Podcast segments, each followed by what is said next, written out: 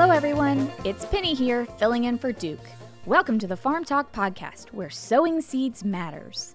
And I'm Walker, filling in for Luke. While the Barn Brothers are on vacation, we will be the host for the show. Maybe we need to change it to Barn Buddies. What do you think about that, Walker? Sounds good to me. That reminds me of a joke. What did the old flower say to the new flower in the garden? Hey, bud. Get it, bud? Buddies? No? I get it, Walker. Wait, I got another one.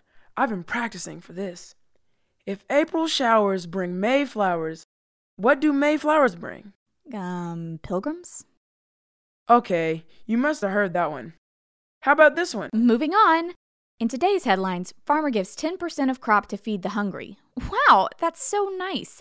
I bet he helped a lot of needy people. That is nice. The article says he teamed up with his church to distribute the vegetables to those who need it in his community.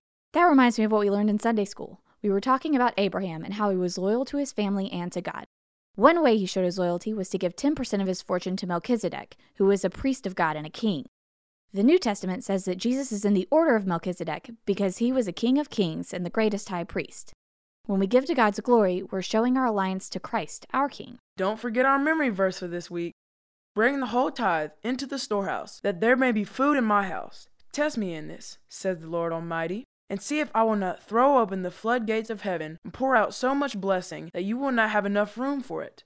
Malachi 3:10. Phew, that was a long one. It'll take some practice. Well, that's all the time we have for today. Remember, sow truth Know truth and grow truth.